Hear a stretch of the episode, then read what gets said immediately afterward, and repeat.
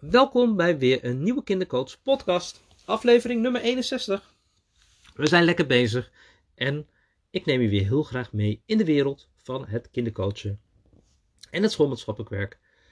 En natuurlijk ook mijn ervaringen als ouder en pleegouder.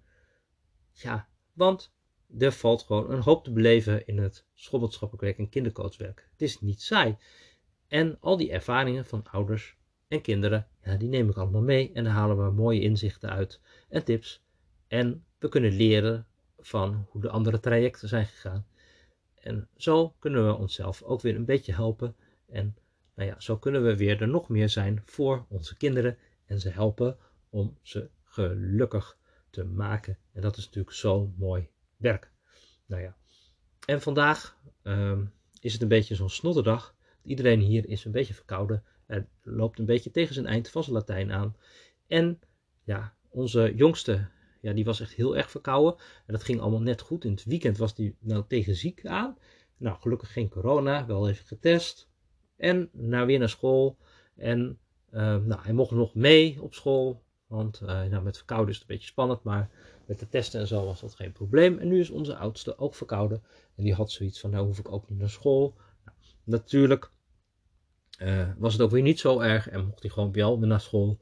En uh, ja, zo bepalen wij als ouders eigenlijk ook veel. Hè? En vorige keer, in de vorige podcast, heb ik je verteld over dat wij, uh, dat kinderen, dat sommige kinderen zo'n sterke wil hebben en dat die van alles willen be bepalen. En dat dat soms knap lastig is. En daar heb ik natuurlijk ook tips gegeven.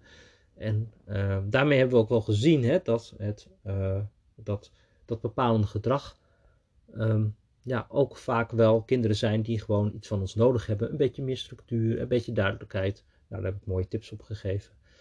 En dat ze graag juist een beetje grip willen op de wereld. Ja, en uh, ondertussen is het misschien jullie ook wel duidelijk geworden van als we naar bepalend gedrag kijken van kinderen en het vragen aan kinderen zelf, maar die vinden dat ze niet zoveel mogen bepalen, want wij bepalen namelijk heel veel voor kinderen. in het leven kunnen kinderen niet zoveel bepalen. Want ze moeten naar school, dat bepalen wij. Ze moeten naar bed, dat bepalen wij. Tanden poetsen, bepalen wij. En nou ja, kinderen hebben er ook wel een beetje gelijk in dat wij wel veel voor ze bepalen. En wat kinderen eigenlijk wel vergeten, is dat uh, ze zelf altijd de baas kunnen zijn over de gevoelens. Kinderen kunnen zelf bepalen hoe je je voelt. Niet de meeste, niet de juf, niet papa of mama.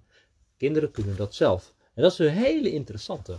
Want als kinderen dat een beetje doorhebben, is dat echt het middel waarmee je grip krijgt op heel veel narigheid om je heen.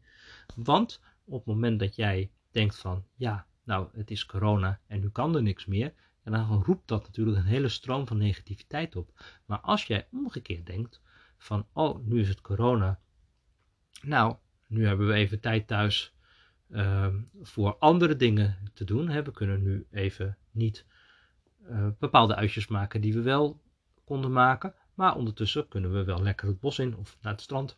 Want het strand is gewoon open en die kan wel. En zo zijn er, zo zijn er heel veel mogelijkheden hoe je om kan gaan met gevoelens.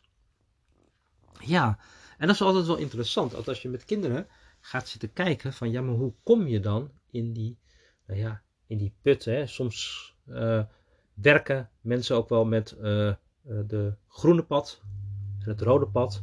Of de put en het geluk, de weg van de put en het geluk. Dan heb je eigenlijk zo'n soort tweesplitsing waar je heen op kan gaan. Hè. De ene kant of de andere kant op.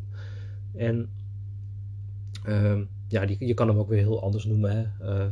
Met je verkeerde been uit bed stappen of met je goede been uit bed stappen. Nou, weet je, maakt er niet zo uit hoe je het noemt. maar op het moment dat je kinderen, met kinderen gaat kijken van ja, hoe komt het dan dat jij met je verkeerde been uit bed stapt? En uh, hoe gaat dat dan helemaal? En dat is natuurlijk een hele interessante. Dat je gewoon eens even gaat bedenken van dat je heel erg rot voelt. En dat je dan een heel raar naar gevoel opzoekt.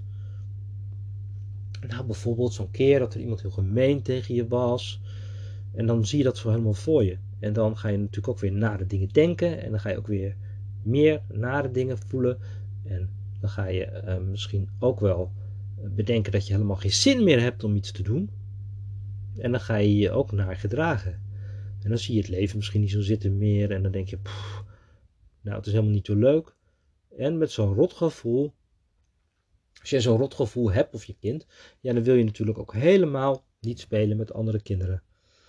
En die willen dan ook weer niet met jou spelen, want je bent ook niet gezellig. En zo uh, gaat eigenlijk zo je vrienden, de vriendenkring van je kerel gaat ook helemaal de puin in. En misschien krijgt je kind ook nog wel buikpijn en hoofdpijn en andere pijntjes. En uh, nou ja, en zo ga je eigenlijk steeds dieper en dieper en dieper de put in. Dat is natuurlijk ook wel heel interessant als kinderen zich zo bewust worden dat ze dus ook zelf er iets aan doen door zo die put in te gaan. En dat betekent dus ook omgekeerd dat je uit die put kan komen. Dat is natuurlijk ook een leuke. Want hoe doe je dat dan? Maar dat doe je eigenlijk precies hetzelfde. Want je kan je ook helemaal voorstellen dat je uh, het heel fijn hebt. En dat je een heel fijn gevoel, een blij gevoel opzoekt. En als je dat doet, bijvoorbeeld van, oh ja, in het pretpark was het zo gezellig. Of op het strand was het zo heel leuk. Of bij het verjaardagspartijtje van die en die was het zo leuk. Of dat we samen een spelletje waren aan het doen waren. Nou, en wat je dan ziet is dat er dan ook allemaal blije gedachten opploepen. Van, oh, ik kan het wel, oh, het viel wel mee. Ja, dat was ook nog leuk en die en dat en zo. Nou, en misschien ontstaat er zelfs wel een kriebel in de buik van plezier.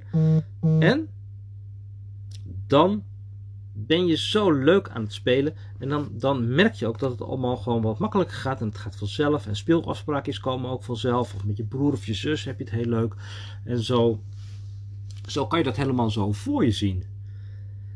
En ja, en als je dat zo gewoon helemaal zo gaat voorstellen, dan, dan werkt dat natuurlijk mega, mega krachtig. En zo kan je ook gewoon een beetje je, je, je voorstellen, eigenlijk manifesteren. Hoe het helemaal kan zijn. Uh, en uh, uh, hoe dat plezier ook helemaal er is. En dan kan je zo dat hele gelukkige gevoel gewoon helemaal in je hele lichaam oproepen. En ook dat je het helemaal door je hele lichaam heen voelt. En kinderen kunnen dat echt mega, mega goed. En dat is natuurlijk super, super leuk om dat te doen.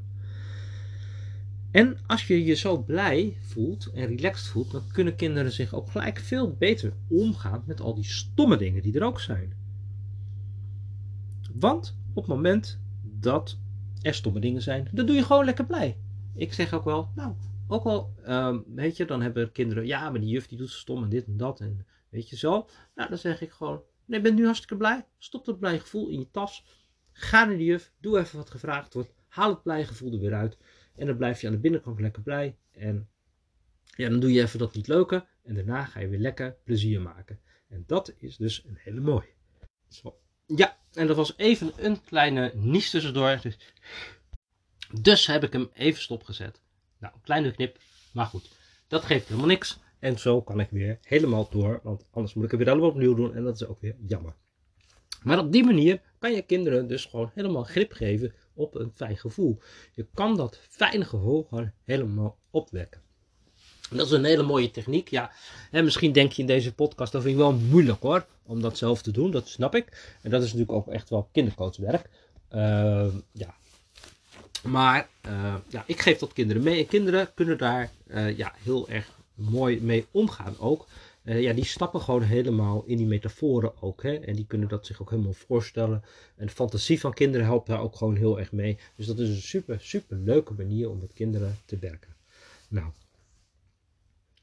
nou ik denk dat dat wel weer een heel mooi inzicht is. En dan is het dus ook niet zo erg dat kinderen niet zoveel kunnen bepalen. Of althans, ja, dat kunnen we ook gewoon even niet veranderen. Want in, ja, heel veel dingen zijn zo geregeld hier zo. Dat ja, dan, dan moeten ze nog wachten tot ze ouder zijn, tot ze volwassen zijn. En dan mogen ze pas echt bepalen. Over heel veel dingen mogen kinderen niet meedenken. En hoe je dan omgaat met die situatie, die moeilijke plek van kinderen, dat je eigenlijk niet de dingen kan bepalen.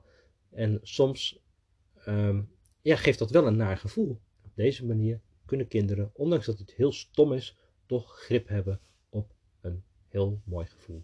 En hierbij wil ik het laten. Vond je deze podcast waardevol? Abonneer je eventjes, dan volg je ze allemaal. En dan zie ik jou weer bij een volgende podcast. Denk je van, nou, mijn kind zou ook wel baat hebben bij kindercoaching? Nou, stuur gewoon eventjes een berichtje. En dan maken we even een afspraak. En dan ga ik jou en je kind ook helpen. Een fijne dag en ik zie je bij de volgende podcast.